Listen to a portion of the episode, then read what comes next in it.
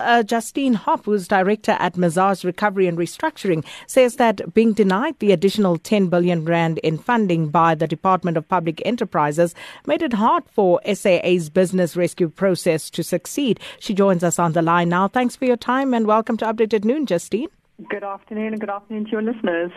So, was the lack of funding the straw that broke the camel's back, was that primarily what really crippled this rescue process at SAA? Yeah, I, I, think it probably was the last the last stumbling block for, for the for the airline, which, as we know, had faced a number of hurdles up until that point.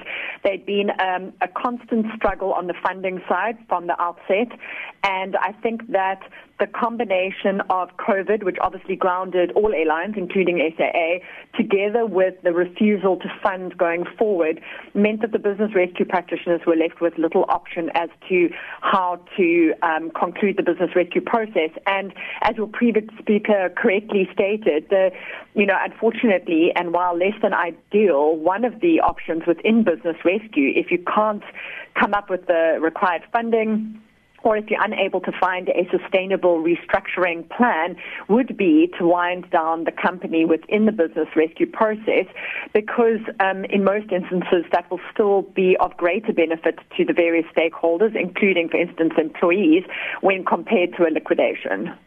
And uh, if we look at SAA, uh, when the business rescue practitioners come into play, um, was that the right time for them to be brought on board, or was it too late already at that point? I think almost everyone would agree that it was exceptionally late and it would have been preferable to have seen those steps taken by SAA considerably prior to December last year. Um, I think uh, it's it's accepted that the longer one late, uh, waits in order to commence business rescue, the harder the process is, invariably because cash resources are either depleted or non-existent. Um, in SAA's instance, uh, government had committed to funding up front, but as we saw, the funding was, was used in a fairly short space of time, and uh, the timing of additional funding after that uh, wobbled a little bit before it came together. And whenever you have those delays, um, it, you know, each delay or each stumbling block, including, for instance, a number of, of court applications that were running at around the same time as they were trying to secure the additional funding, just brings further pressure to bear on a company that is already under a severe state of distress.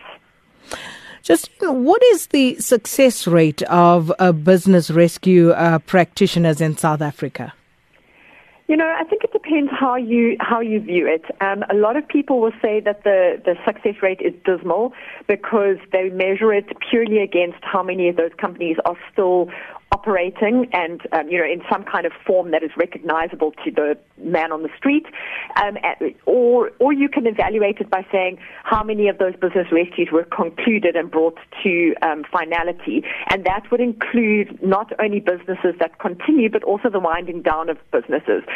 Um, no matter which way you look at it I think that everyone accepts that they business rescue is still in its infancy in South Africa. Um, we're a long way behind many of the other countries like the UK America Canada um, in in our process and it's going to take quite some time before we start to see um, success of business rescue in a state that most of us would like to see it, which is that companies in some form or another are able to actually continue to contribute towards the economy and the fiscus and to continue to employ people. Um, there and there are a, a myriad of challenges as to why we aren't quite yet there yet. Um, not least of which is just also getting stakeholders to walk that road with you as a business rescue practitioner.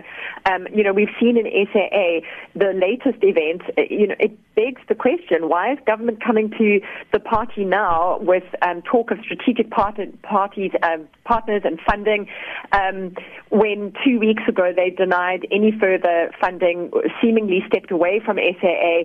You know, it, it feels it feels like we've lost a lot of very precious time in the possible restructuring of SAA. Talk now being to, to have a new airline coming out of the process within within business rescue. And you know, it's I think sometimes if you can get your stakeholders to pull in the right direction together from the outset, there's just a greater prospect of it being successful. Every little hurdle in an already very difficult uh, set of circumstances makes the business rescue that much harder to um, bring to any kind of successful conclusion.